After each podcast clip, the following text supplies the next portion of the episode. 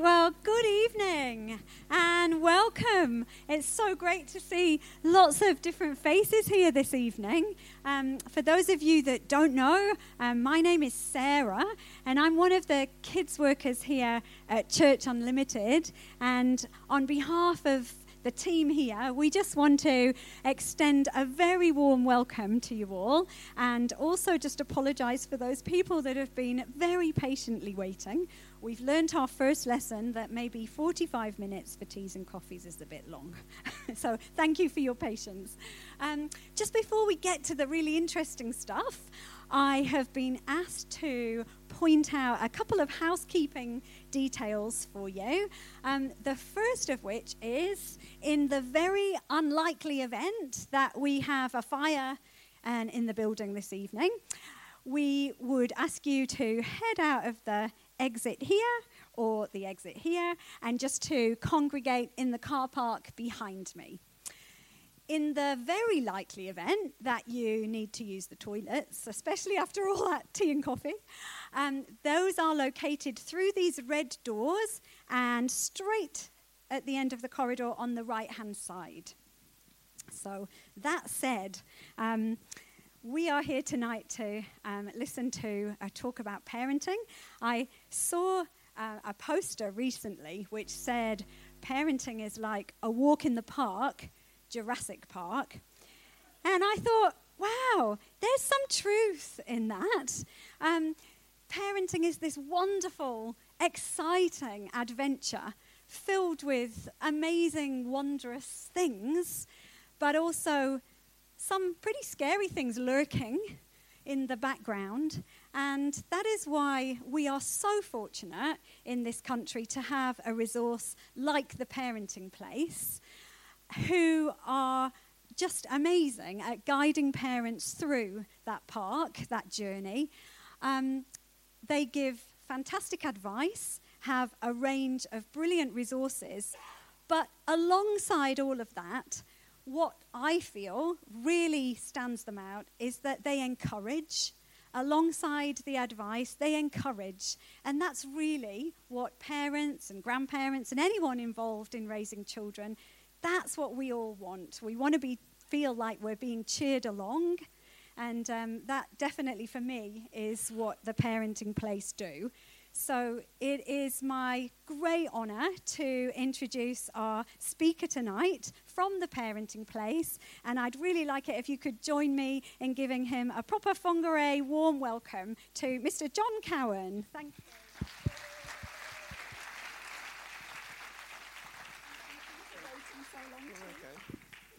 Thank you very much for that unearned clap. And uh, parenting is like a walk through Jurassic Park, I suppose it's only appropriate that you've got a dinosaur up the front uh, this evening to talk about parenting in the good old days. And that is something I am conscious of, uh, that I'm, uh, with the exception of perhaps one notable, I'm perhaps the oldest person in the room. And I'm very conscious that it is different raising kids today. But could I just say, uh, modern parents do a fantastic job.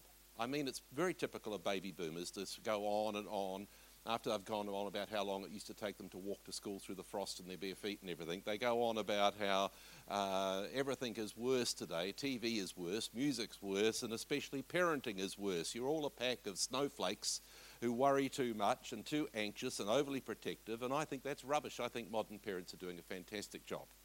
I take my hats off to you because um, you're so motivated. Uh, I was just talking to someone before of my vintage saying that, you know, well, we didn't have anything like this in our day. Well, the thing is, we have things like this today because you want them. You want to learn. And you go to bookshops and there's rows of books, and you sta- I bet you've got a, heaps of things bookmarked on the internet, and you've got all sorts of favorite go to places that, that uh, can help you if you're parenting. You're intentional and you're doing it well. So I reckon the fruit of that is in the fact that you've got lovely kids. So after I've now buttered you up, I'll tell you off. Okay. No, um, the parenting place, yes, we've been around for about 25 years, helping parents do all sorts of things.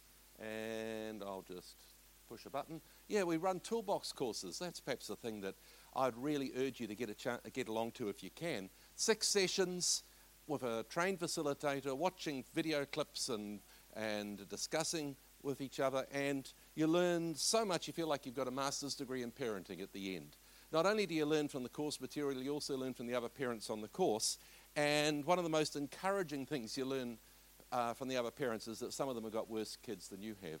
So that's always very encouraging. So get along. It's uh, a lot of fun. That's the thing, though. It's, it, we try and make it fun. But there's also uh, programs for high schoolers that we've been doing for years to uh, encourage them and give them mental health and, and life tips and things. Uh, we do marriage and relationship stuff because, uh, by the way, I'm convinced that if you're parenting on your own, par- parents doing it on their own can and do raise awesome kids. They can, they can do it. You'll be the first to admit that it's tougher covering those extra bases on your own.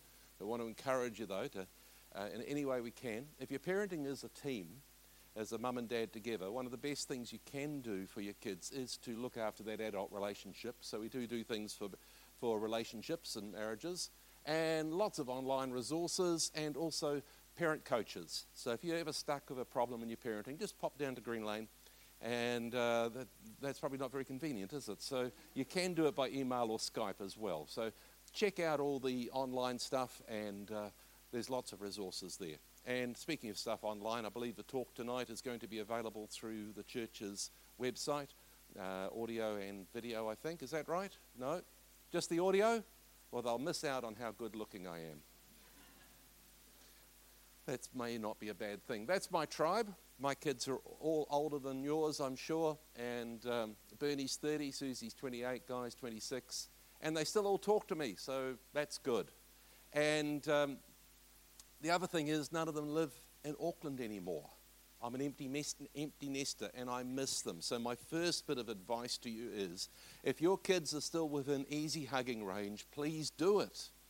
Okay, make the most of this time. With, Good on you, straight away. That's good. And uh, because I, I do miss kids, my kids. I lo- love that we can stay in touch with each other um, through social media and things, but it's not quite the same and it's lovely to see them getting on with their life and everything. But uh, if you've got kids, don't waste time doing, doing the house up. Weekends are for sliding down hills on stolen real estate agent signs and stuff like that, okay? Make the most of that time that you can have with your kids.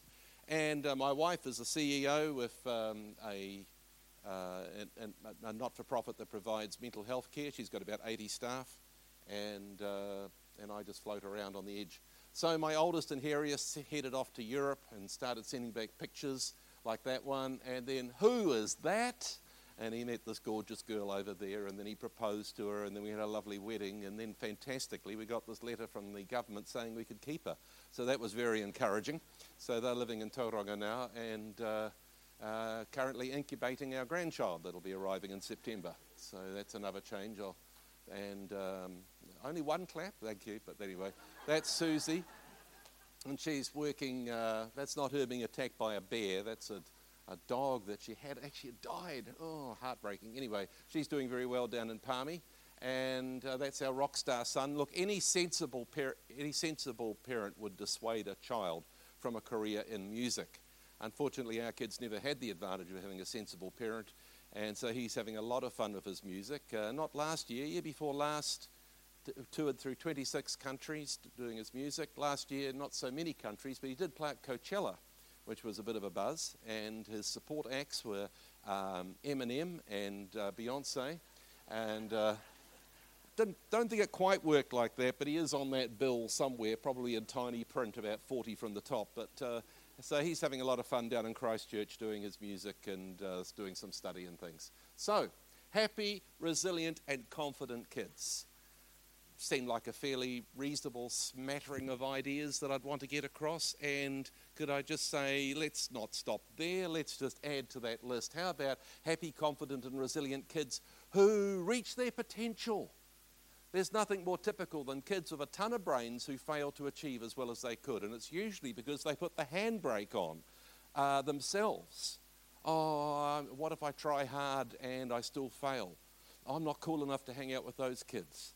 I'm not dumb. I, you know, I'm not smart. I'm dumb. And they, and they limit themselves with their own lousy messages that they give themselves. And so, some of what we're going to talk about tonight is how to help your kids have good self talk, to take those brakes off. Kids who get on with others are happy kids. I saw just yesterday a thing which said about 70% of our happiness in life comes from our relationships. It's nice to make a stack of money and have advancement and a good career, but 70% of it can be tracked back to our relationships. And so if our kids um, have great relationships and great friendships and go on to have intimacy in their, in their adult life, that's fantastic. And for some kids, that is just so natural. And uh, they're extroverted, they fit in, they like people, people like them. But for others, it's an effort. And, um, and it's a learnt skill. And the good thing is, you can learn it. You can learn it. So, some of what we're going to talk about tonight will impact that as well. Kids who can think for themselves. And by that I mean when they hit a problem, they don't just panic, they don't just run away, they don't just look for an excuse or someone to blame. They roll up their sleeves and go, This is my problem, let's start fixing it. And that is an awesome legacy to give your kids. And it mainly comes out of good discipline. I'll be touching upon the topic of discipline as we go along and uh, but all sorts of other things too. And by the way, they do their own thinking, not just depend on the thinking of the group around them. Very typically, uh, even good kids get in with a crowd, and whatever the crowd's doing, they'll want to do it as well. So that peer pressure can be a very scary thing, and uh, so kids who can think for themselves, who've got their own internal guidance, and who've got a bit of uh, moral fiber to be able to do the right thing, that's awesome. And what we're going to talk about tonight will impact that as well. And kids who are contributors. And by that I mean kids who are not just looking after their own selfish needs, but looking outwards to their whānau, to their community, to their world. They're, they're contributors. Now, if you could tick all those boxes with your kids, you're going to make a pretty awesome f- speech at their 21st, aren't you? And if you think you're going to get everything you need in 90 minutes from me on how to achieve all those things, minus a two minute toilet break that you'll probably need in about 45 minutes, um, then you're dreaming. So we'll get a few little ideas. Some ideas, some of the key ideas that I think contribute to that. And by the way, when you're talking about even just something like resilience, there's a stack of things that contribute to that. Like um, uh, having people that are on side with them, having opportunities to explore and experiment, um, having a, a, right amount of risk in your world so that you're not overly protected, but you're not in danger, so that you can actually um, be pushing the envelope. And so there's all sorts of things, and I'll only have a chance to touch briefly on a couple of things which I think are most important to it. But if your kids are going to get anywhere near those goals, if that's their um, you know, key performance indicators, you've got some KPIs as well to achieve if your kids are going to do that. And so here's your list of things that you have to achieve. This is your homework. And the first thing is relax and enjoy your children. Now, the type of people that would give up a night in front of a telly on a Friday night to come out in the middle of winter to go to a parenting seminar might be so uptight about their parenting that they're actually stuffing things up. Do you know what I mean? You know that type of parent that is sort of endlessly checking and supervising and scrutinizing their child, and it wears that child down. I mean, as far as I'm aware, having children is not some punishment from God for enjoying sex too much. I believe they are meant actually to be a bit of a blessing. And so, could I just say, um, it matters so much when your children get the sense you love them, that you're proud of them, that you're content with them. I actually love cycling. You can tell by my lithe athletic build that I'm obviously a keen cyclist, but I do enjoy getting out on my road bike and pounding around on the roads. And when I do, especially on my road bike, I like to make sure that the tyres are really hard. Those skinny little tyres, you pump them up to over 100 pounds so that the rolling resistance is good and low. And I would check my tyres before I go for a ride, and oh, down to 70 pounds. And so pump, pump, pump, pump, back up to 100, go out for my ride next week, check the tyres, down to about 70 again. Oh, cheap AliExpress tyres. Oh, pump, pump, pump, pump, pump them up every week. It took me literally years to work out that the pump that I was using to check the pressure, because the gauge was on the pump, let air out of the tyre and up into the gauge. It deflated the tyre as I checked it. And so I could have pumped it up to 100, taken the thing off, put it straight back on again, it would be back down to 70. Okay, you, have you got it? That the, the air actually, there's not much air in those little tyres, and so it deflated them. Take that rather weak analogy into your parenting. Endlessly checking your children deflates them. Your children know when they walk out in the morning that you're running your eye over them. It's not a, a look of greeting, of delight, of joy that you, they have entered onto the stage of their life. You're checking that there's not something crusty under their nose or that they've got the right shoes on or that they've got everything they need for school or and things like this. And there's just that sort of commandant stare that you manage to give them that let them know that they are being checked and they feel it intensely. Could I urge you to just monitor that in yourself and instead try and go, ah, when you see them? It's a lovely greeting. You might like to practice on your partner because there's not much difference between ah and ah, okay? And they do pick that up, okay? Let your children know that you are delighted in them. And this has such a profound impact on their confidence, on their resilience, on their idea that they've got a home base. It's fantastic. And so do try and do that. And also listen to your tone of voice when you're talking to your kids. Because it is so easy to drop into parent talk. Could you bring that here? Go back and close that nicely. What is it now? That tone of voice? Just listen to your own tone of voice and ask yourself Do I use that tone of voice with any other adult? Apart from my husband. Okay, just make sure that you know that you that you've that you've got that respect and that delight that you enjoy them. Enjoy your children. Have fun with them. That's possibly parenting's secret weapon. It's having fun with your kids. And even if you do have the worst kids in Northland, at least go through while they're asleep. And while they're lying there drooling on the pillow, go, oh, aren't they lovely when they're unconscious? And just enjoy your children. It makes such a profound difference. Find out what works for you and your kids. I mentioned before about all the resources that parents access, and you will have a stack of books, and you would have got advice from other people, and your in laws are giving you advice, and everything like this. And some of that advice is gold. It works brilliantly at their place, but it may not necessarily work at your place. There are ideas that I'm going to give you tonight that I believe work fantastically at our place, and yet they'll hit the ground like a load of lead at your place. And it's not because it's a dumb idea, it's just that your family, your children, are different from mine.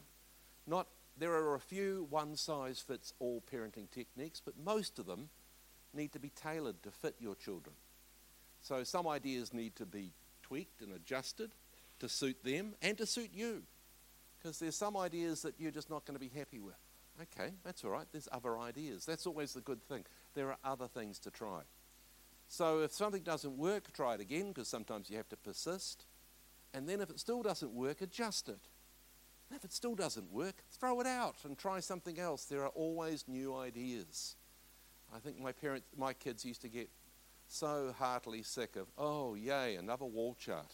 Okay, but uh, they were guinea pigs, I admit, and as I was trying to work out some of this stuff. But hey, Find out what works and suits you. You may need to consult an expert and that on, on your kids, and that expert is yourself. No one knows those kids as well as you. That flash author that's published that expensive book that you bought on parenting, he hasn't met your kids, but you know those kids so well. When your in laws give advice, go, thank you, that's great. Smile, and then you don't have to do it. Okay? You express your gratitude, but you know those kids so well. Don't sweat the small stuff. Now, that sounds such a trite phrase. What does that actually mean in the coalface of parenting? Basically, the big stuff is the stuff that will kill them if they get it wrong. It will give them a criminal record or wreck their health or take away options in their future. That's big stuff. Okay, so a lot of stuff can be just shrugged at, especially stuff to do with hair. And, you know, you just, is this really worth the big fight? If you've got teenagers, you'd ask yourself questions like how many teenagers actually die from wet towels being left on a bed? Literally, how many? Not that many, really, honestly, okay? How many teenagers die after they go driving with their mates after they've been drinking? Too many. Okay, that starts to fairly dramatically sort out the columns, doesn't it? There's some stuff there that if they get wrong, it wrecks them, gives them a criminal record. Messes with the head, that type of stuff. That's where the big energy goes. But are you still going to be working on those wet towels? Yes. Because in a strange way, getting those kids to pick up those towels and take them out to the laundry and clean up their room is going to make them safer when they go out with their mates on Saturday night. Because discipline here in the home leads to self discipline there when they're out of your sight. Okay, that's why we bother with discipline. It's not just to get kids who do what they're told, it's not just to get compliance, it's to help them learn to make better decisions, make good decisions in those places where it really matters. If your kids decided to have a career in the army and they head off down to Waiouru on the bus, Waiouru is a fantastic place to train soldiers because after you've been there a while, the idea of going overseas and getting shot doesn't seem like such a bad option. But um, you get off the bus at the military camp, and there's the sergeant major to greet you. And I bet he doesn't go, G'day, guys. Look, hey, there's a tank over there. Why don't you take it for a spin and fire off a few rounds? And there's some machine guns over there. Why don't you go and have a play? No, I reckon he probably barks at them the moment their foot hits the ground off the bus and starts getting them standing up straight. And then he shows them how to polish their boots and make their beds and parade around a, a parade ground. And why? Because the army knows that discipline here in the camp creates self discipline out there on the battlefield where it really matters. And so that's one of the reasons you do discipline. It's not just to get compliance. And don't sweat the small stuff, though, is something that you need to really think about at times. Am I getting worked up over something that doesn't really matter? And the last one up there is get a life. Get a life. Should you even really be here Friday night? You're here? Well, maybe you should. Okay, so um, what I'm meaning is if you've got a baby, and it's lovely to see these babies, welcome to the planet. Um, but if you've got a baby, you know that they are just bottomless pits of need. You just pour in all your love and time and money and attention and sleep into this uh, little unit, and they reward you with vomit and poo. And, uh, but they grow and they grow, and they need you less and less to be a caretaker and more and more as a coach. As they're able to shovel food into their faces and pull their own clothes on, they don't need you quite so much in that capacity, but they still desperately need you to show them how to live life. If you're wanting to have happy, confident, and resilient kids and all those other things, they need to see happy, confident, and resilient parents. Your role becomes to live out a good life in front of your kids. That is the most reliable way your kids are going to have a good life. And so they need to see you having mates. They need to see you doing some art or something creative and relaxing creatively and enjoying stuff. If your life, when your kids are school age or older, if your life is still just totally fixated and, on them and revolving around them, you are not modeling a healthy lifestyle, you're modeling a neurotic lifestyle.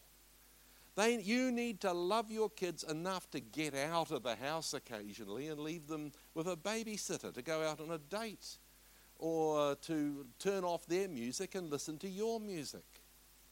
You know, I, I, I am fighting this temptation of, of saying, you know, in my day, but in my day, a weekend used to revolve around your dad's sport, not the kid's sport. Isn't that different nowadays? I bet some of you are going to three different sporting venues on a Saturday or more. Yeah. but what I'm, what I'm saying, and that's good, that's good. They won't remember a thing of that when they're older, but it's still good that you're doing it. But um, it's, what I'm saying is, though, live out a good life in front of your kids. Uh, looking after your physical health, looking after your, um, your, your growth. Okay, so some of this means that they need to look, nobody's got enough money, nobody's got enough time.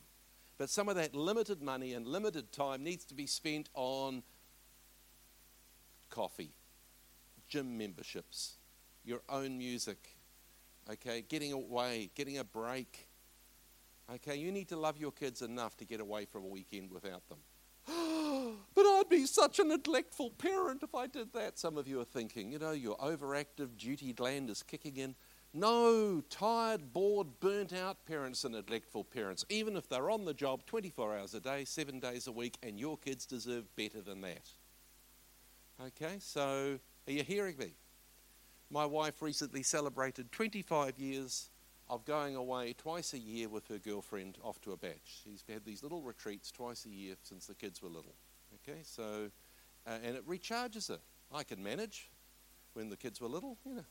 Oh, no, I didn't really, but uh, I benefited so much from her coming back so switched on and relaxed. And Naomi and I got away for weekends. You're not leaving them locked up in a cupboard somewhere. They're going to be well cared for. But they'd miss me. You wish they'll have a great time. Okay?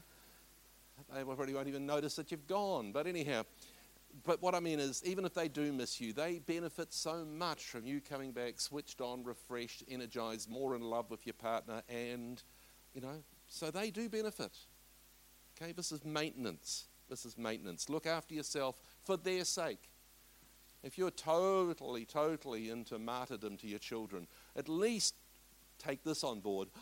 okay, for them, I'll force myself to have some fun and do a hobby and get away for them, but I'm only doing it for them.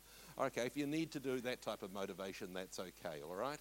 But you are benefiting them if you're looking after yourself. And if that's the only point that you take home from tonight, and that's a, a pretty tragic waste of 90 minutes. I'm sorry for wasting your time. But anyhow, it is still a valuable point. Okay, look, get a life. And I'm rambling. Now, on to the issue of resilience and happiness and all these other things, the single biggest factor that they can't have those things without is believing that they're loved by you.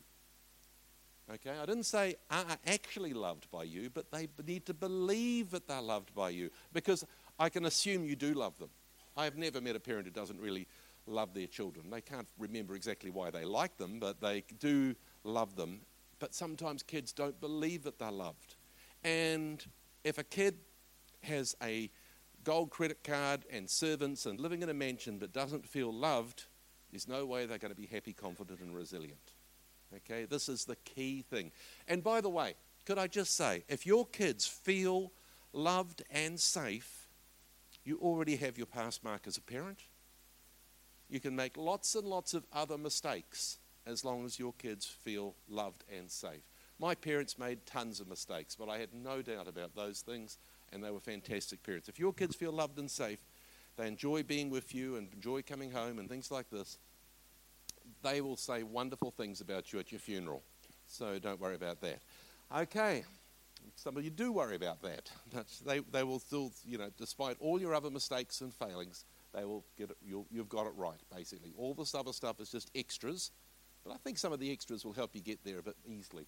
So, single biggest factor being secure in your love. Well, of course, you love them, but what could get in the way of them feeling loved? Well, if you're a typical person, a normal person, most of you would put that category, I'm sure, um, you will have a favorite TV show, a favorite type of food, a favorite band. And if, you got, if you've got more than one child and you think about them, one of them is just a little bit more cuddly, one of them's just a little bit more compliant and easy to get on with than the other one. And could I urge you not to ever think about that again? Don't even concede to yourself that you've got a favorite. Can you see what's going on in that picture up there? It's actually not just a cutesy nature picture, it's actually quite horrible. And some of you know what it's like to be that little bird to be stomped on while the brother gets the worm. And so, favoritism really does erode a kid's sense of security and feeling um, uh, confident. And, um, and if you really enjoy sibling rivalry in your house, this is the way to really stoke it up. If you really want to have fights and whining and grizzling in your house, then let them, be, let them think that you can have favorites. Okay? Nothing is possibly as erodes a heart as much as thinking you're the less loved child. So do have that consciously in your mind. It does work against a natural inclination we sometimes have because kids do differ. But it doesn't mean, by the way, that you have to treat your children equally. If you've got a little baby and other children, you can't divide your time equally. If you've got a special needs child, you can't divide your time equally. But you allow every child to know that they're loved enough. And so you can say things, oh, gee, it's, it's great that you're so helpful while I'm looking after Sam, but, tell, but look, when I put him down to sleep and I've made a cup of tea, you bring me a book to read me. And so even while you're caring for your baby, you're still letting them know that you're thinking about them. Even if they know that they're only getting a little bit of your time, that's usually enough. And mum dates and dad dates where they can go out and have some time on their own with you, that helps that immensely too. Okay? Poor little bird. Anyway, how do you let your kids know that they are loved? Telling them is wonderful, but sometimes the wisest and most profound and wonderful say, thing you can say to your children is, mmm, with a slightly constipated look on your face, mmm, oh, honey, how did that make you feel?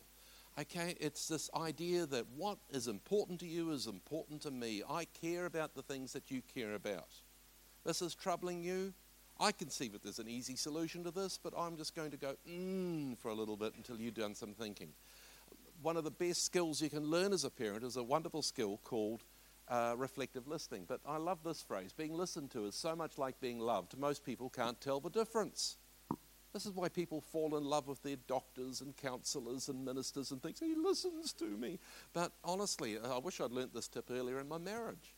And uh, so, reflective listening is a little skill that we teach in our toolbox courses. I've got a little video clip from one of the toolbox courses that just gives you an outline of it. So have a look at this and you'll know a lot more about what I'm talking about when, uh, when it's done. Have a look.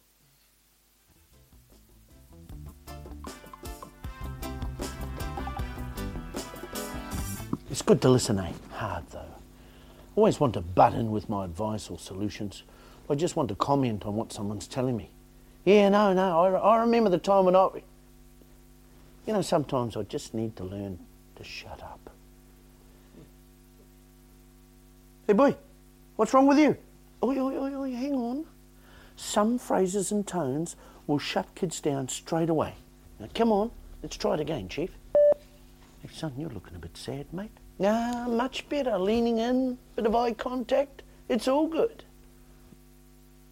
You okay, mate? That stupid teacher. She picks on me all the time. Mrs. Brown's not stupid. And if she's picking on you, she's picking on you for a reason. So obviously, you've done something wrong. Yeah, good one, bro. That's going to gently draw the problem out, isn't it? It's their stupid teacher. She picks on me all the time. So you're feeling a bit picked on.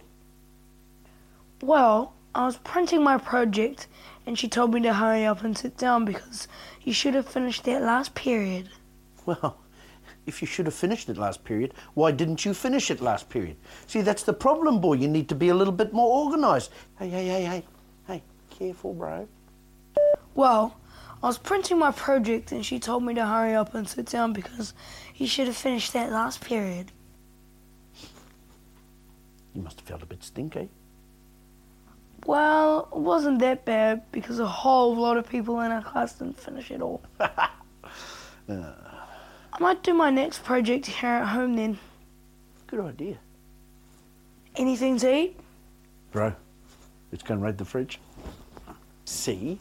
The kid's got a good brain. And after they've cleared the emotion out, they can start using it. But if you pile in there with accusations and blame, then their brains just jam up with emotion. Reflective listening. A great skill you can use in just about every relationship. Unless, of course, you work as a bouncer. How much advice did that dad end up giving? None. And yet, was his role still important? Absolutely. He got that kid's mind into a place where that child could actually do its, his own thinking. And that's so much better than just spouting out our own advice to them. And by the way, I call that, what Pio did there, discipline. My definition of discipline is helping a child to make a better decision next time. That child got in trouble at school. Okay? And are they going to make a better decision next time? Yes. Did that discipline get achieved by telling them off or setting some penalty? No. Did that child feel chastened and uh, as if the father was really angry? No. Did he feel less loved or more loved? More loved. I hope that sort of challenges your idea about discipline. That's why I'm very happy to come back sometime to talk to you about discipline. But this is about actually about uh, these other things that um, that also come from just feeling loved. This idea of um, being happy, confident, and resilient because you are loved, and so you diffuse the, his um, emotions with your soothing words and sounds, and mm. it indicates that you've heard them and that it's important to you. And accepting their feelings is accepting them. Another lovely way of being able to let your children know that they're loved, and remember that's the key of resilient kids, is by using the love languages, which you may have come across in marriage and relationship stuff, but it does work very, very well in parenting as well. Love languages are the idea that we are wired differently from each other. And, and one of the key ways is the way that we like to have affection and love shown to us. And it's usually the way that we tend to show love back. We have a predominant way. There's five listed up there, there may be others. But these are ways that people like to have love shown to them. We probably all enjoy them, but there'll be one in particular that we particularly resonate with and love to have love shown to us in that way. And it's usually the way we show love to others as well. And a couple that we like a lot, and maybe one or two that are just a bit icky. If you're not a touchy person, you don't like that. Uh, um, and you not, may not be a words person, but you love some other way. To, to illustrate, in our family of five, each of us had a different love language, which is very inconvenient, except that it gives me an, an, opportunity to be able to speak about them. And my wife, for instance, if I buy her chocolates and flowers, that's never a dumb thing to do. But if I really want to make her purr, if I really want to let her know that she is loved, I'll tell her what a wonderful wife she is and how much I love her and how beautiful she's looking and uh, what a great job she's doing. And she just melts because her love language is words words of affection and praise and encouragement, and she just loves that. For her, the words in those greeting cards are possibly even more important than the present the card is attached to. She'll read every line of those sappy little poems as if it had been composed especially for her. Oh, oh, that's lovely. Me, I just rip the card off, look on the back to see how much it cost, and then rip into the wrapping paper because I'm wired a bit differently. So it's the way she shows love. We're apart quite often, just the nature of our jobs, but we're contacting each other through messages and texts. And uh, she's just spent 10 days in America, and we had WhatsApp messages going backwards and forwards and things. Time zones were, you know, carefully worked out to be maximally inconvenient as far as I can work out. But anyhow, uh, you know, so lots and lots of communication even when we're apart. You just got to be careful who you send your texts to. Um, still regret that, that. I thought it was a very clever compilation of fruit emoticons, but anyhow, the person I sent it to didn't seem to think so. But anyhow, um, uh, what was I saying? I've just flushed with embarrassment then and can't remember what I was talking about. Yeah, so it's also the area where she's very sensitive. If I'm harsh with my tone, she could pick it up. If I'm a little bit hesitant or cool or bit, bit, giving her a bit of a silent treatment, I couldn't be crueler than do that. She is so sensitive in that area. And so that's her love language. Uh, my oldest boy, his love language is gifts. Very generous gift giver.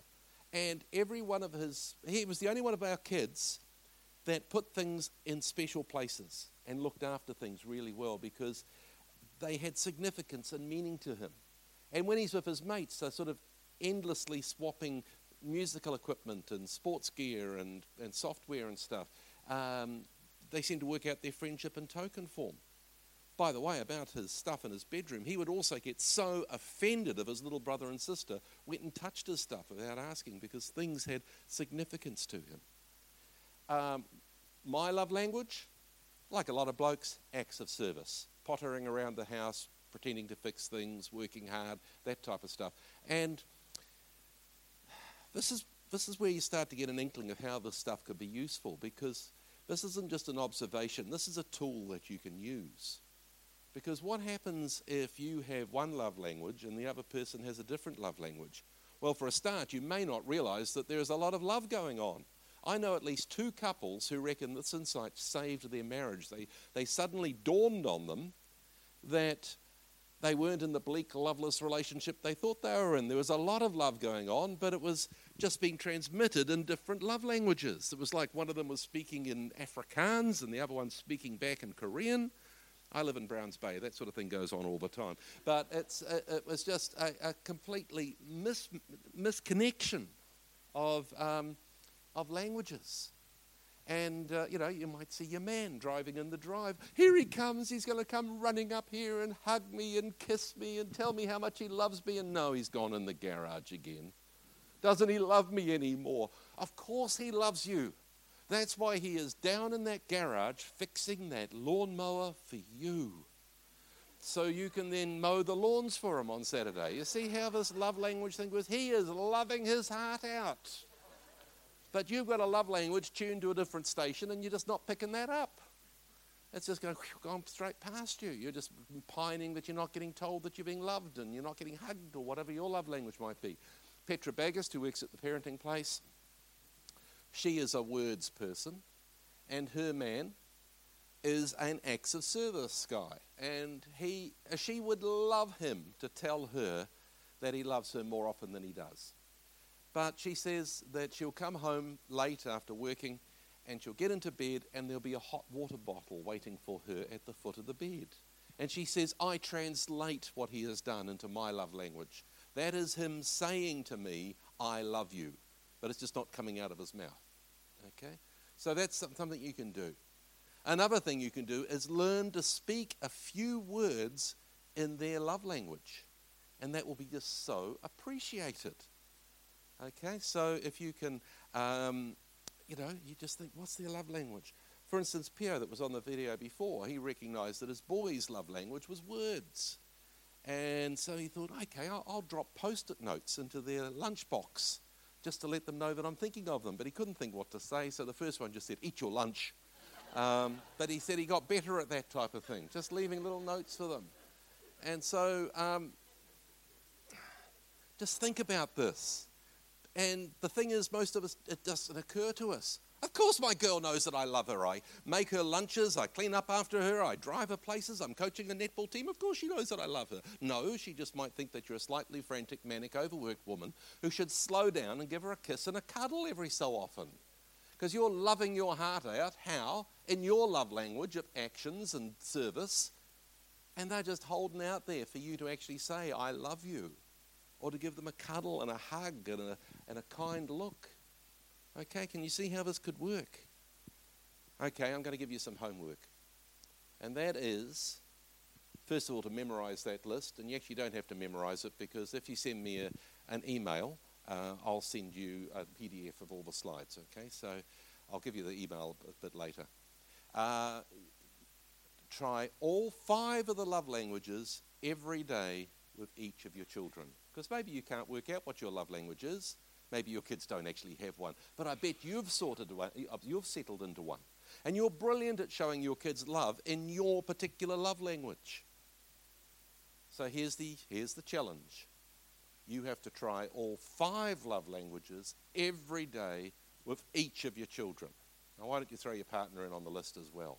And sometimes it will feel really awkward because that's just not a way that you tend to function. I don't do words. I love, I love, lo- oh, get away. You know, it just doesn't, it just chokes in your throat a little bit. You can get good at it. It will feel like writing if you're left hand if you're right handed, but the thing is, you can write with your left hand if you're right handed. You just have to be a bit more intentional, and it'll take a while to get good at it. But it'll be a lovely experiment, and you might have a lot of fun doing that. So that's your homework. Happy, confident, and resilient kids. That's where we're headed. Okay. Indulged children are as miserable as deprived children. I heard that first from a psychologist called Sylvia Rimm many years ago when she visited New Zealand. And I've taken that to heart that you can actually make children miserable by doing everything for them. I'm putting that up first because I'm going to have to take about six or seven slides to convince you of something. Because there is a course that you can do with your children to boost their resilience. And it's a hard course. And your kids will not like it. And you won't like doing it with them. And yet it's been proven to work so reliably. And so I realize this is going to be a hard sell if I'm going to convince you to do this. And um, because you're going to have to convince your kids, which is going to be even harder to do this course. This course, brace yourself, is called Chores. Chores have an overwhelmingly proven ability to generate resilience and confidence in kids. They are not just punishment for being young. Research into some very successful people showed that one of the few things they all had in common was they were required to do chores when they were young. Why would this lead to success? Well, the real secret of success is do the hard thing. That's what I've got written on my wall of my office. Do the hard thing. No, I think I'll check Facebook first. No, do the hard thing. Oh, all right, I'll do those invoices. And, and that is the secret to success. Chores are hard. No one really enjoys doing chores. It's nice to have finished them, but they're not really all that fun. You might be able to kid a three-year-old that a, that a vacuum cleaner is fun for a little while, but after a while they'll soon get to the, uh, realize that no, chores are just chores. But it's important. Chores are not punishment for being young. They teach life skills. They teach resilience. They teach teamwork when you're contributing to what the family is. Not just, you're not just this unpaid slave rushing around doing everything for them. Everyone chips in and does what they can do. They can build self esteem and connectedness, the sense of being part of a team.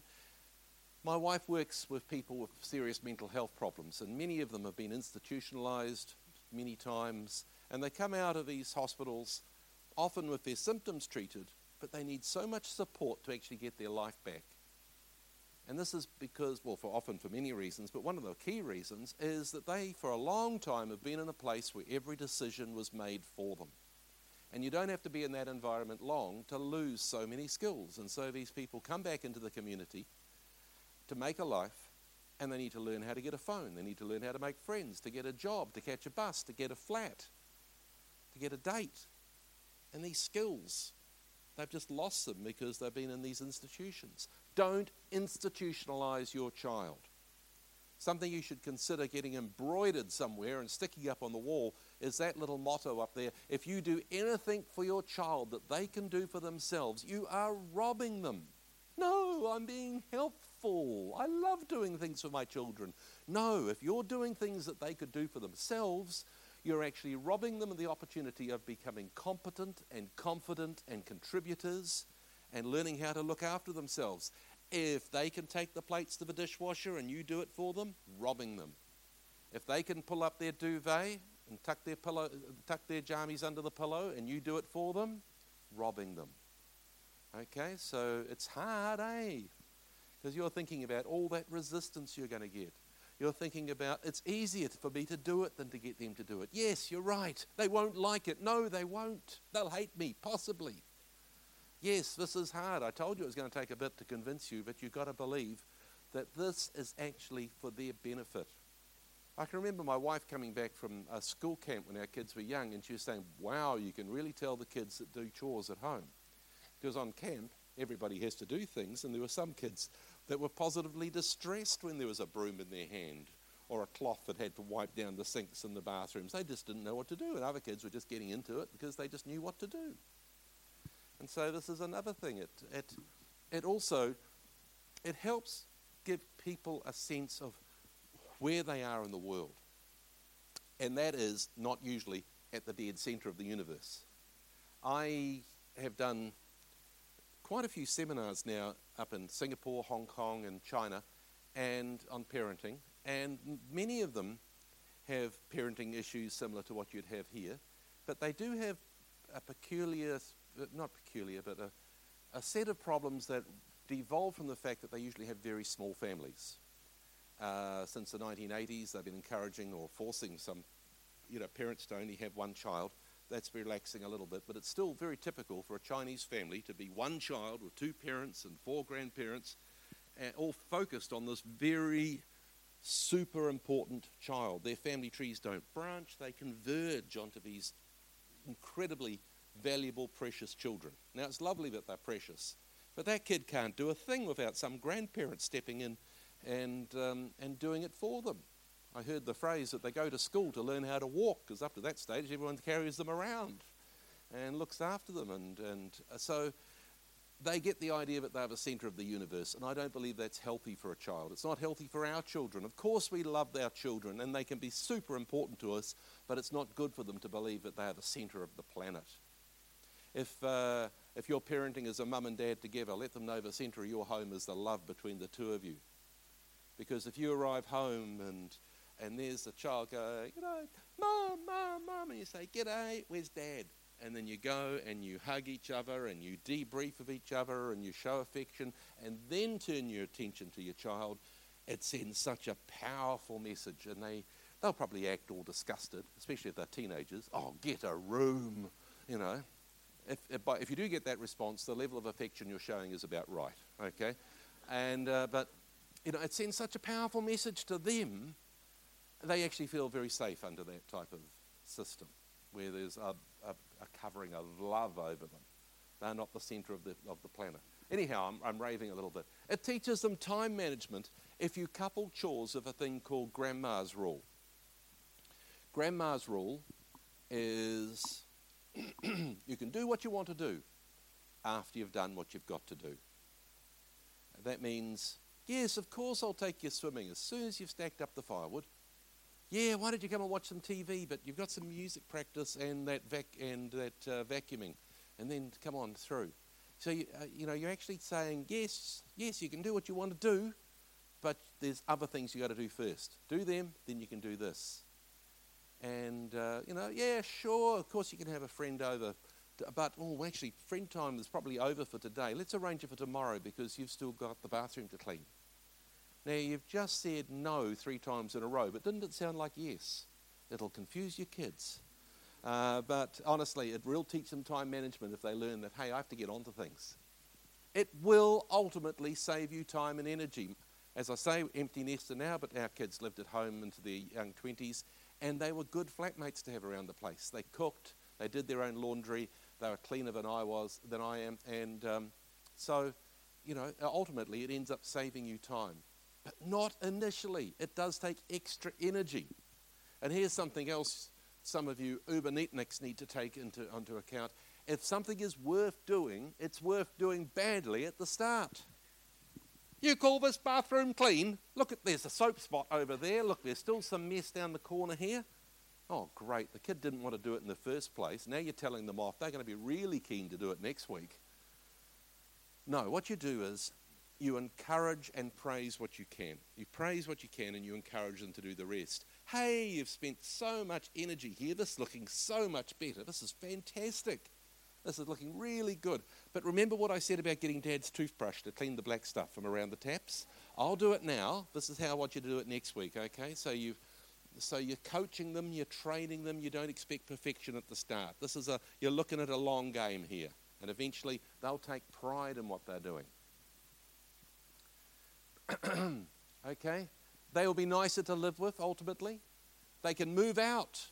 Hey, it'd be different in a regional city, but in a bigger city, Auckland did a sur- the uh, the banks did a survey of young people in Auckland, and they found out that they were saying that they expected to live with their parents till about age 28 before they moved out. Okay, a survey in Sydney showed that young Australian men, the median age for moving out was 26. So I hope you like those kids because they usually hang around and hang around until you have to get the police in to get them evicted from their room in their mid 30s, sort of thing. But uh, as I say, it may be different in a regional city where they head off for their um, training and things elsewhere. But if they are going to be living with you, you may as well have them semi civilized eh, and helpful around the place. And my kids were lovely to have around. After we got through some of the teenage stuff, they're actually great mates to have in the house. And what a lovely gift to your sons and, daughters in law in the future. My lovely um, daughter in law comes from East Europe where men aren't so inclined to help around the house as they are here. She thinks it's wonderful here that my son is quite happy to do some housework and cooking and things. And um, uh, she's actually dreading her mother coming to visit soon because uh, the, the, regime is much more relaxed than it would be back in their home country. But anyhow, um, what am I saying? By the way, are you simmering with resentment for all the work you do for your kids? You're cleaning up after them, you're working so hard for them, you're doing everything for them, and they never seem to notice. They certainly never say, Thank you. Oh, thank you for cleaning up after me. Okay? Are you simmering with resentment? Could I just say your kids don't notice? Oh, by the way, they do notice that you are simmering, but they just think that's the way you are. That's just the way they'll remember you when you're dead. Okay? Oh, dear old mum. She, oh, yeah, she used to simmer a lot, didn't she? But anyhow, what's going on? I mentioned that I, that I like cycling. And one of the things about cycling in New Zealand is that you have to cope with hills and wind. Okay? That's just, that's just the nature of it out on the road. You often get a headwind and you just push into it. But I can remember riding along down in the Waikato, and I got to where I was going. It was a stiff headwind. I turned around, I was coming back, and I thought, oh, that's incredible. The wind has died away completely. But then I looked over into the field, and the corn was bending over. The breeze was still just as strong, but now it was on my back. You don't feel a tailwind. If you look down at your speedo, you see that you're whizzing along a little faster than you normally would be, but you don't feel a tailwind because you're moving with the wind. You are giving your kids an incredible tailwind by providing them with a lovely home environment, by looking after them so well, by helping them with their schoolwork, and all these other advantages you're giving your kids. And what do they notice? They notice that someone in their class has got a better phone than them. They just don't they just can't see it because they're moving with it. It's the water they swim in. They're just oblivious to it. So maybe if you want to be appreciated a bit more, you maybe need to do a little less. Anyhow, reward charts are a great way to get them underway. You know about reward charts. You pick an activity and you just reward it with some little treat at the end. Uh, it might be uh, a, a, a, a, choice of something they can do, or it might be some little treat that they've been hanging out for. Make it short, make it attainable. It keeps you focused on progress. It's actually good for actually changing behavior. I don't believe it's a good thing for sustaining behavior. Don't use reward charts all the time. Because one of the things that my rats taught me at the psych labs back when I was learning psychology is that you reward a behavior, you'll see more of that behavior. But if you take the reward away, you might see the behavior stop. And so if your kids are being rewarded for doing something and you take the reward away, I'm not going to do it for nothing. And so, for this reason, I don't believe that you should pay them to do chores. Pay them for other things. There should be opportunities for them to earn a bit of money if they want to. But for the basic chores they do, no, you do that because you're part of the family. Could I just ask, is there anyone here who gets paid by their kids for doing the lovely things you do for them? Is there anyone getting paid by your kids? Well, why do you do it then? Because of love led duty. And that's what your kids need to learn too. That a lot of this life is love led duty, and it's a beautiful thing. So, why should your kids be deprived of that beauty? Okay, so I think they should have pocket money. And why should they get pocket money for doing nothing? Because they're little and cute, and it's not going to last long. Okay, so uh, but so they should get pocket money, and you can link the two you can say, hey, I'm going to hold up your pocket money until that bathroom's sparkling. Okay, so you can link them, but don't call it wages. Hey, you haven't done your chores. Oh, that's all right, I'm working up at the dairy now. Keep your $10, I'm getting 20 up there. But these are your chores. No, we entered into a labour agreement and I'm withdrawing my labour.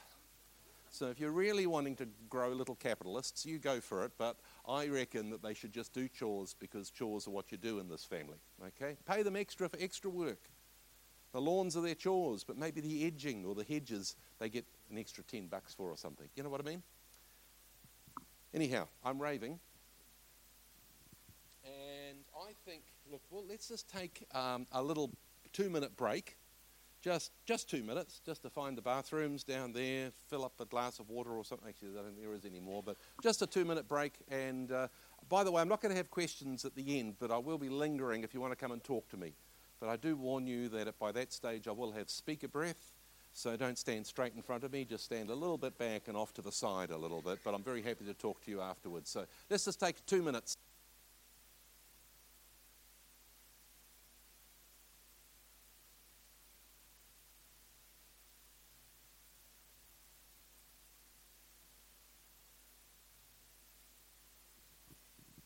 Right, that's working.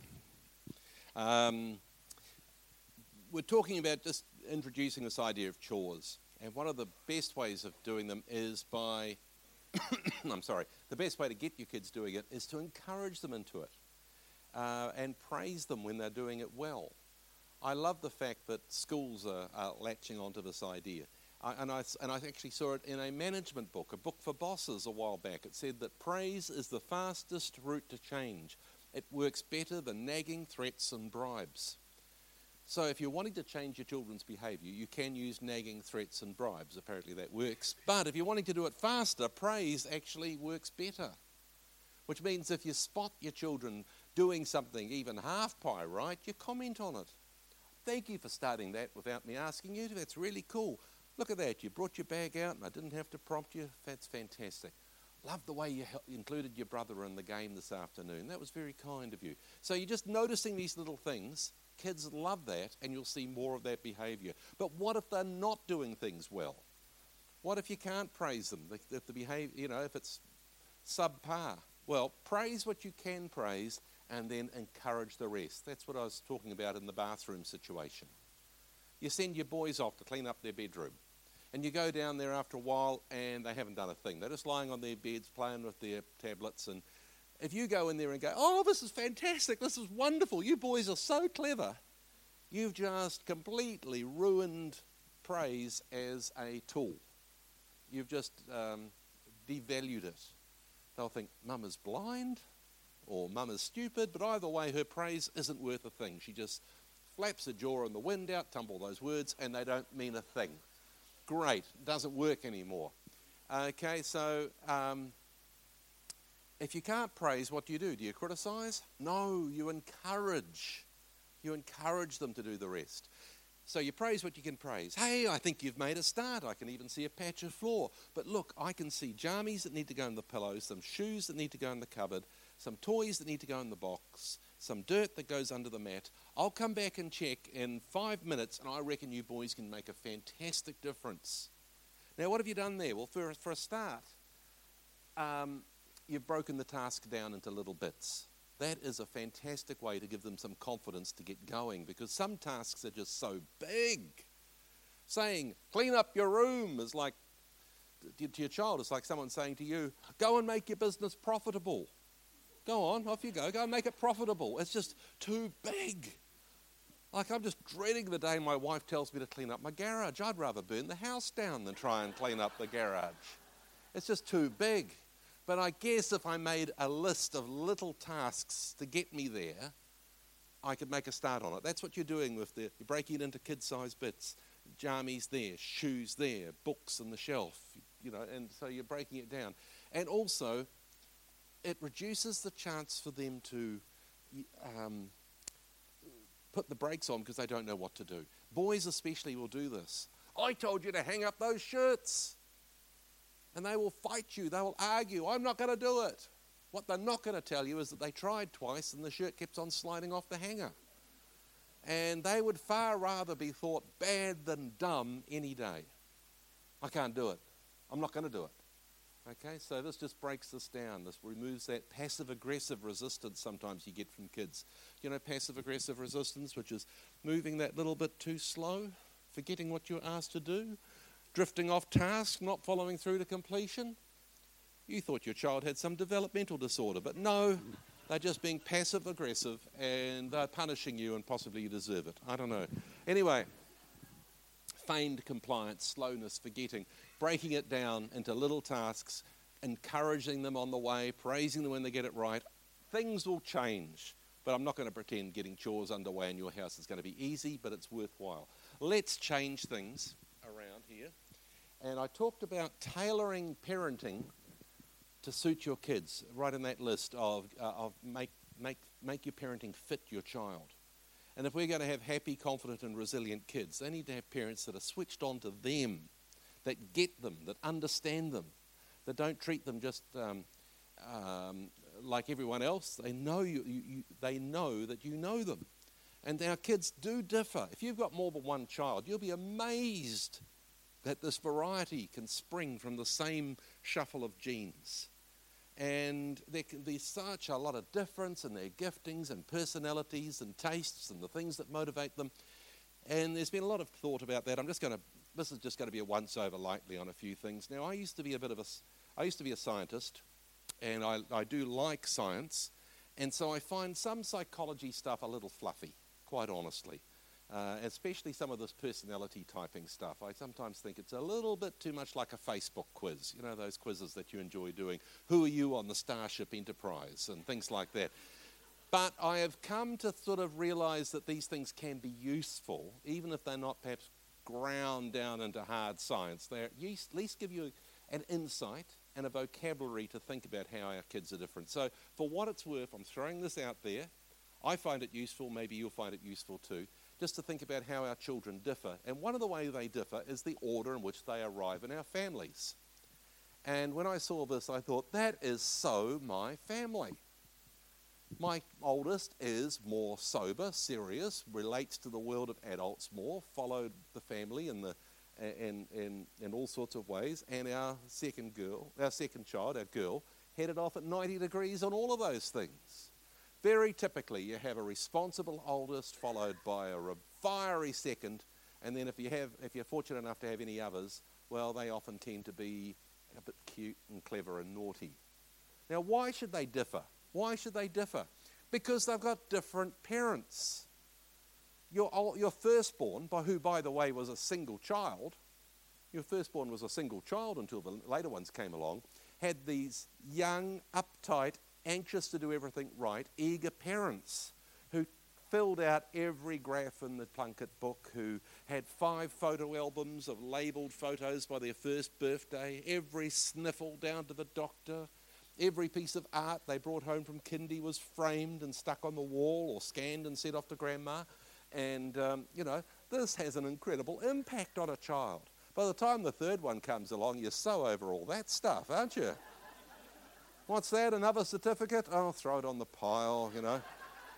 I think we've got only about three pictures of our youngest child, and what the neighbour reckons your leg's broken. Well, hobble off to A and E and see what they reckon. You know, you know, you're just a little bit more relaxed and also a little bit more worn out.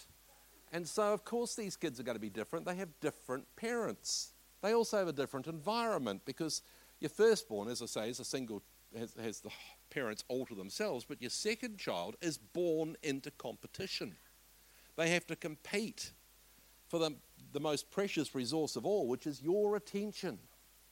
And so, very typically, your second born, you know, by the way, we thought we were such good parents when we just had Bernie. Everything we did seemed to work. And your second child is a gift from God to let you know that you know nothing about parenting, really. Because um, second children tend to be now, there's going to be huge exceptions to this, but they tend to be a little bit more oppositional, fiery, and dramatic. We described our lovely Susanna as having a sunny disposition with sudden squalls, and uh, she is still a very powerful girl. And the youngest ones, well, they're born into competition too, but how are they going to compete with these bigger kids? By out cuting them and exploiting the fact that these parents are now exhausted, worn out husks. Okay, and. Uh, and who just don't care quite so much about some of those rules and things like that. Could you put up your hands, please, if you're the firstborn in your own family of origin? Keep your hand up if you think that your younger children, younger siblings got away with stuff that you didn't. Oh, look, not a hand went down, some went up higher, okay? Not, not exactly a scientific survey, but making the point here, okay? So, how does this how is this more than just some little observation? You can use this. This is a parenting insight. Okay, for a start, with your firstborn child, give them a break. You have loaded them up often with all the, your hopes and dreams and aspirations and your own frustrated um, dreams for your own life. This child is going to be a pilot and a surgeon and an all black and a ballerina. Okay, they're going to live out all your frustrated dreams. Uh, and they're going to, you know, you, we tend to ride our, our firstborn a little too much and give them a bit too much responsibility. Give them a break, let them be a child. Let them have a bit of extra privilege if they are responsible for looking after their younger siblings and things as well. So just ease up a little on them. For your second born, they love one on one time with you. Okay, they get sick to death of being hauled off to their older brothers saxophone lessons and their little brother's soccer, and they just love the idea of having their own space, their own stuff, and their own time with you. So, can I urge you to have mum dates and dad dates with all your kids, but I think your second born will enjoy it the most.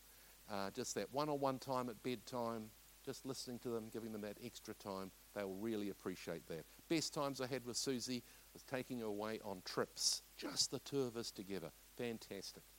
And our youngest, youngest children, as I said, tend to be cute, clever, and naughty, and they're getting away with stuff that you won't hear until their mates make speeches at their 21st. Okay? You, we just need to lift our game a little bit with them because I bet they're doing stuff. Hey, uh, you know, they look like angels. Hey, I'm the youngest of five. I know about this stuff, all right? And so we just need to be a little bit more onto it with them. We may be a little too relaxed. We're cleverer because we're older, but we may just need to tighten up things a bit. Hey, this also applies to us. All of those who put your hands up before as being the firstborn, and weren't you surprised how many of this audience were firstborns? Because you want to do things right. Can you just can you just be a little bit more relaxed about it? You know, life doesn't have to fit on an Excel spreadsheet. You might just be a little bit, well, oh, you know what I'm meaning, okay? May, I've made the point. You're clever enough, okay?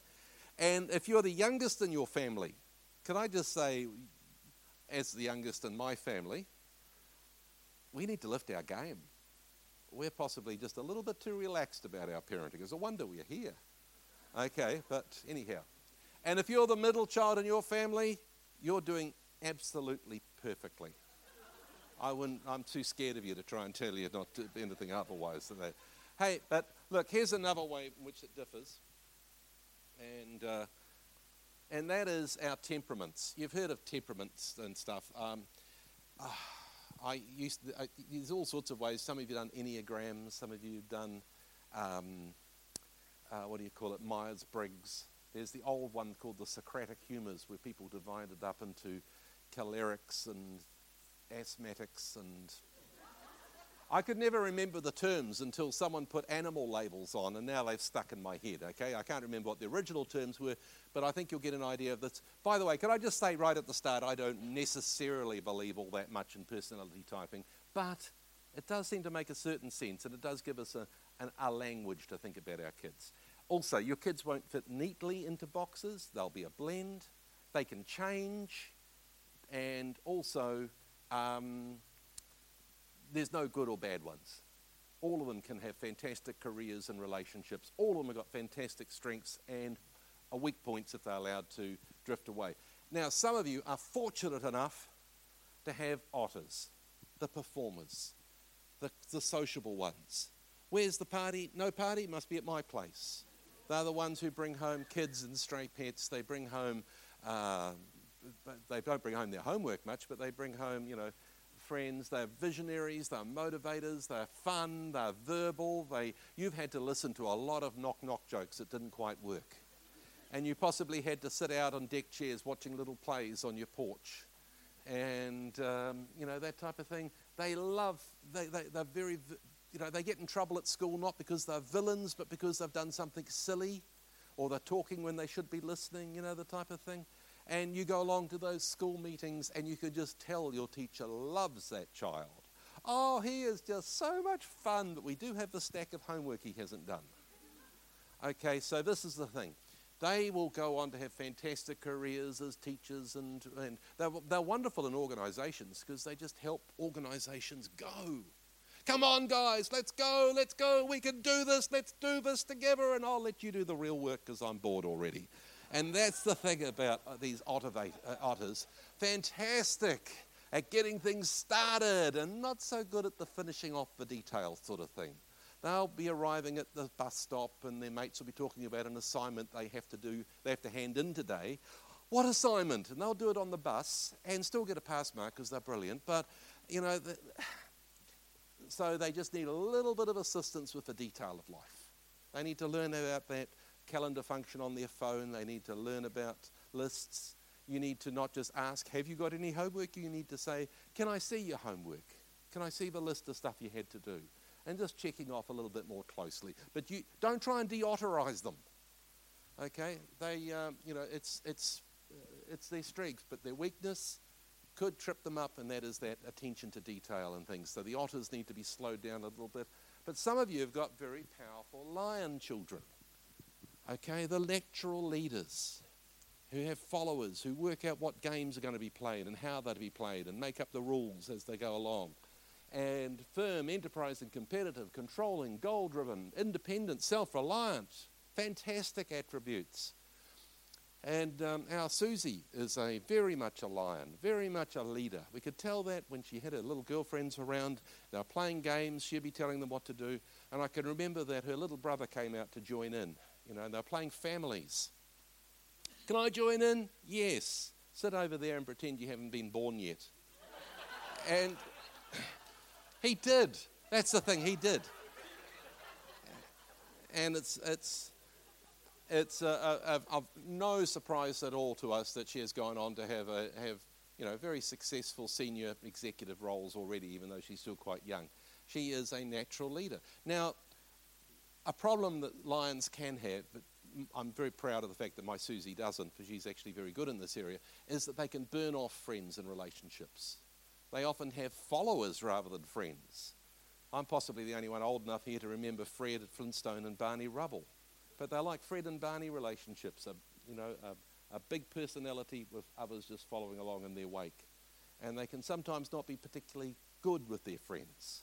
And so if you've got a lion, that's fantastic. They'll make a lot of money that will be handy when you retire. And um, if they'll let you anywhere near it. But uh, you just need to do a little bit more empathy training with them. You know, how, how, oh, look, how would your friend feel about that? Are you making sure they're having enough turns on the game? Sometimes giving them a pet to care for can be really useful, just to bring up that more caring and nurturing side. So just tuning them into the emotions of others can be very useful. Some of you are fortunate enough to have lovely golden retriever kids. They care for others, they listen, they are so sympathetic and empathetic. Okay, I am married to a lovely golden retriever. I don't call her that for obvious reasons, but she she is so caring and empathetic and calm and loyal, thoughtful. I'm such a fortunate man. And if you've got golden retriever kids, then you are very, very fortunate as well because they won't give you a stick of trouble until the police bring them home because they've been out with their mates and their mates wanted to go joyriding in a stolen car and they didn't know how to say no. They're very, very good at doing what they're told, which is excellent when it's you doing the telling. Not so good when it's their mates telling them what to do or their boyfriend. Okay, so uh, for the sake of their health, their hearts, their happiness, you need to give your golden retrievers boundaries. How to say no, how to hold to their own values and ideas, how to stick up for themselves, how to defend their point of view, how to be a bit more assertive. Assertive is the thing that you need. I went on an assertiveness course that was so good, I demanded my money back at the end. And uh, that's not true, but it is true they need assertiveness. And, uh, and if you're a golden retriever parent, could I just say you need assertiveness? You need boundaries with those kids. Otherwise, you'll turn your kids into monsters. Okay? So you need to learn how to say no. You need to stand in front of that mirror and practice it. No. No. It won't come out right because you haven't said it nearly enough in your life. Okay, so you need to just be a little bit more assertive. But, and you need to do it because you love these people that you're being assertive with. You cannot have intimacy without safety. You cannot have safety without boundaries. You will turn your partner, your bosses, and these children that you love into bullies in your world if you don't have some assertiveness. And you love them too much to allow that to happen. Okay, so for the sake of those precious people in your world, you need to learn how to defend your boundaries and be assertive. That's so important, mums, if you've got boys.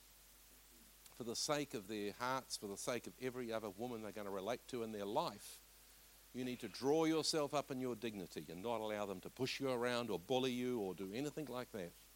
Okay, otherwise a crease could get ironed into their souls that could be really, really nasty for the rest of their life. You need to arm yourself with little phrases like, No one who gave me stretch marks is going to talk to me like that. And you stick up for yourself and stick up for all the women in your world. Okay. Anyway, golden retrievers, they are lovely. They just need a bit of assertiveness. So the, so the otters need to slow down. The golden, the, the, lions need to soften up. These guys need to toughen up a little bit. And some of you have the little know everything about something beavers. You know, you, they'll be an expert on something. They'll know all the shortcuts on your computer. Okay, maybe you maybe you are one of these beavers, and you like to make lists, and your garage is clean as an operating theatre. You know that there is a right way to fold up power cords. You have hundreds of little drawers with screws all sorted into order, and you've got stenciled shapes on the wall for where the tools have to go back. And you get slightly freaked if they're not there or even if they're there but they're around the wrong way. Okay, you know, the type of person. And some of you are like that, and I'm just grateful that there's people like this in the world because it's the It's the beavers in the world that have kept me out of jail by making sure that my taxes get paid and I turn up to places on time and everything. So I'm very grateful. The beavers do the real work in the world and let us otters just have some fun. So I'm very grateful for that. If I'm being operated on, do you think I'd want an otter surgeon? Oh, come out of the anaesthetic and there they are grinning at you. Oh, actually, I decided to carry on the scar to make a nice smiley face if you nipples. and have you seen a contact lens? Uh, and uh, no, if I'm flying in a plane, I don't want an otter pilot, eh? Ladies and gentlemen, the co pilot reckons we can't, but I reckon we can. We're going to have a crack at getting under the harbour bridge. You know, no, you want, you want, you want a beaver in that control room up the front. What do they call it? Cockpit. Okay, so anyway, beavers, fantastic, detailed, do the real thing, the real work in the world. Could I just say, if you've got a beaver child, you may need to rescue them from being boring.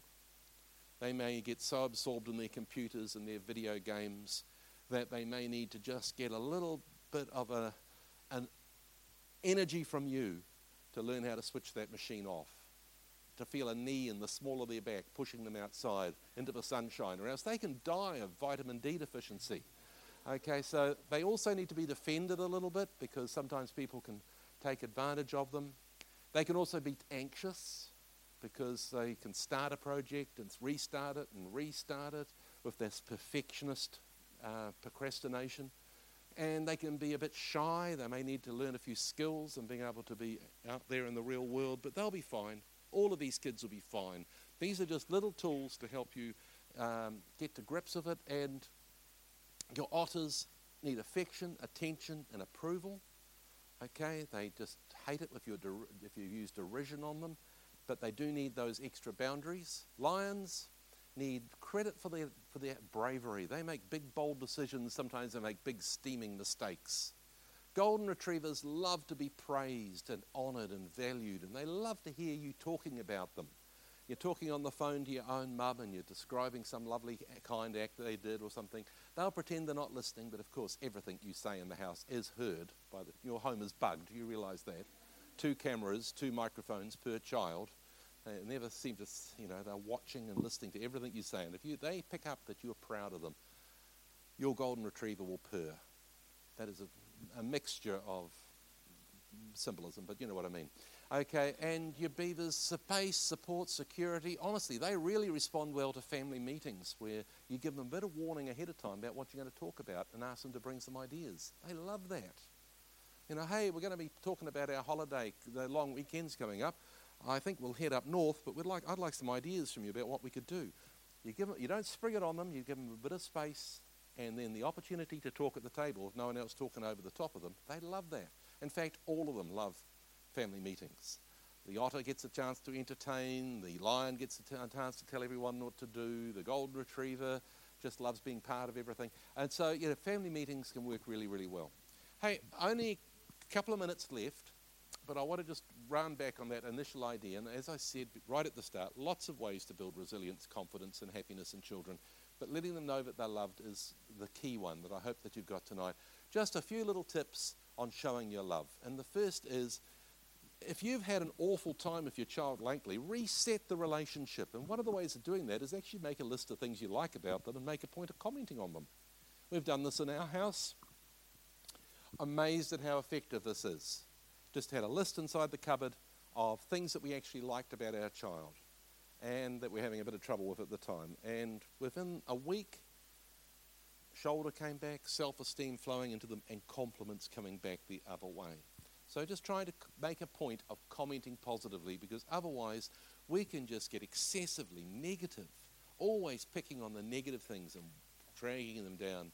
Stop and look at your child possibly the biggest enemy to modern family life is busyness. We're busy, they're busy, we're racing past each other. You need the skills of an air traffic controller just to work out where your kids are sometimes. But can I just urge you just to pause as they come past and to smile at them, to greet them, to give them the gift of both eyes and both ears, to put the remote down to mute and talk to them just make those most of those opportunities as you're passing. Let them know. You know, the last thing they see of you often is you chasing them up to the bus stop or pushing them out the door or, or driving past their school and not even properly stopping. You just push them out the door. You're so frustrated with them. That's the last memory, memory of you as they're heading off to school. Concentrate on lovely farewells and reunions with your kids. It really does help them feel secure and confident during the day, knowing that home base is safe. We've got a castle back home. I can fight dragons as long as I can run back home, pull up the drawbridge, and there's my castle with mum and dad on my side. Unconditional love. Now, I will, if I have the opportunity to talk about um, discipline, I'd really get a major on this because unconditional love is the, the fact that we love them because we love them. And our kids, though, get a very clear message that we love them because they're good. We love them because they're well behaved. We love them because they're doing the right stuff. And we don't love them when they're not. And that is a very dangerous message for kids to take into adolescence. If they believe that, and a lot of them do, they could be sitting there going, Mum and Dad love me when I'm good. If they knew what I was up to with my mates, if they knew what I was looking at on the internet, if they knew what I had hidden underneath this mattress, they wouldn't love me. This is a very, very dangerous thing. Uh, and so I don't know if any kid actually ever consciously thinks that, but I think this is the thing that soaks into them. And that's why they distance themselves a bit from their parents. Far better if they go, I'll be in so much trouble if mum and dad knew what I was up to, but I know that they'd still love me. And so, as you're disciplining your kids, and there'll be times when you get really irate with some of the things they do when they're little, separate out the child from the behavior. Instead of going, kid, you're a problem, you can go, honey, you've got a problem, and for a start, you're not going out this Friday night. Okay? Um, you know, you, you're treating the issue as something different. The behavior is unacceptable, you are always acceptable. Hate this behavior, you are always loved. Very, very hard, if not impossible, to do that in the middle of a telling off, by the way. You might have to separate it out. So you go back into their bedroom that night and you sit on the edge of their bed and you say, I was as mad as heck earlier on. You could tell that. I wasn't happy with what you did. But I'm not angry now, and I won't be angry tomorrow. And I'm glad tomorrow's a new day because it'll be a fresh start, all right? But I've still got your Xbox until Saturday.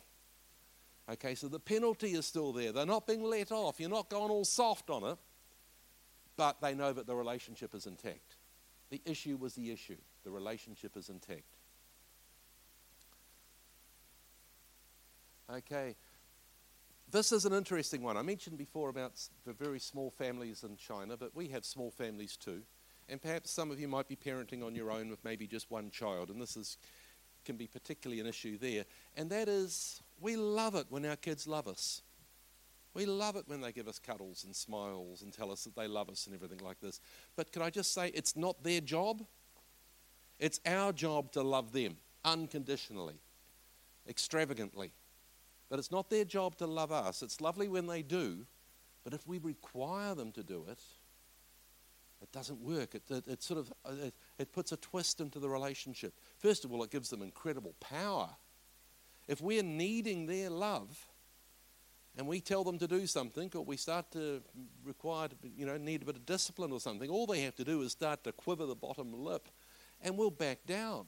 They've got too much power in that relationship. Also, they're not good at it. So it's lovely when that love comes back.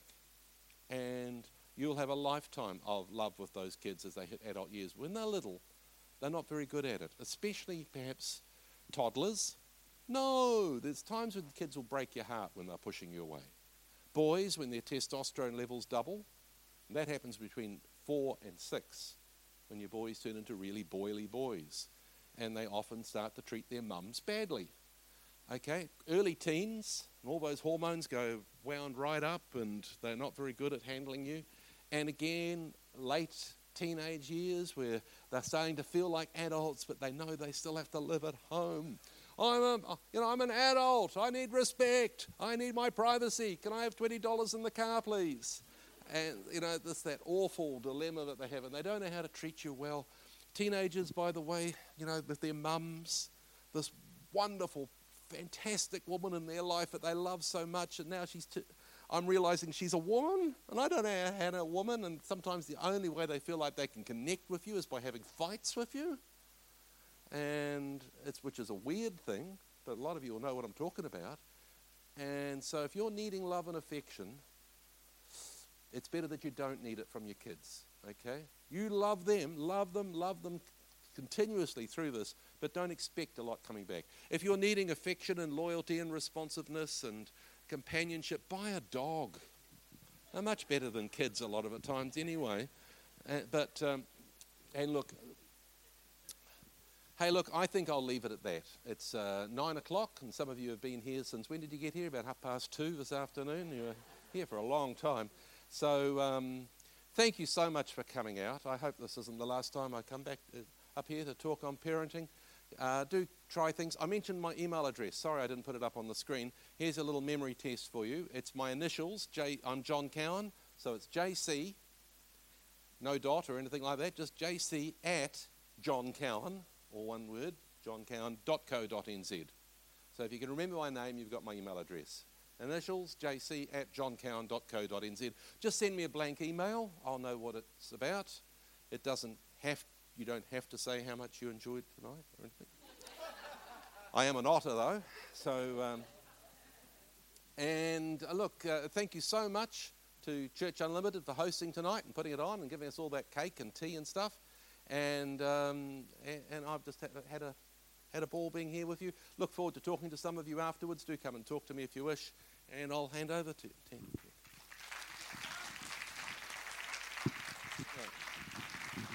Oh boy, such a lot of things to think about. oh, great. and I'm so glad that we've been able to record that because I know that there's so much to take in. Um, I'm going home to have a really hard look at my third youngest child and what she's up to.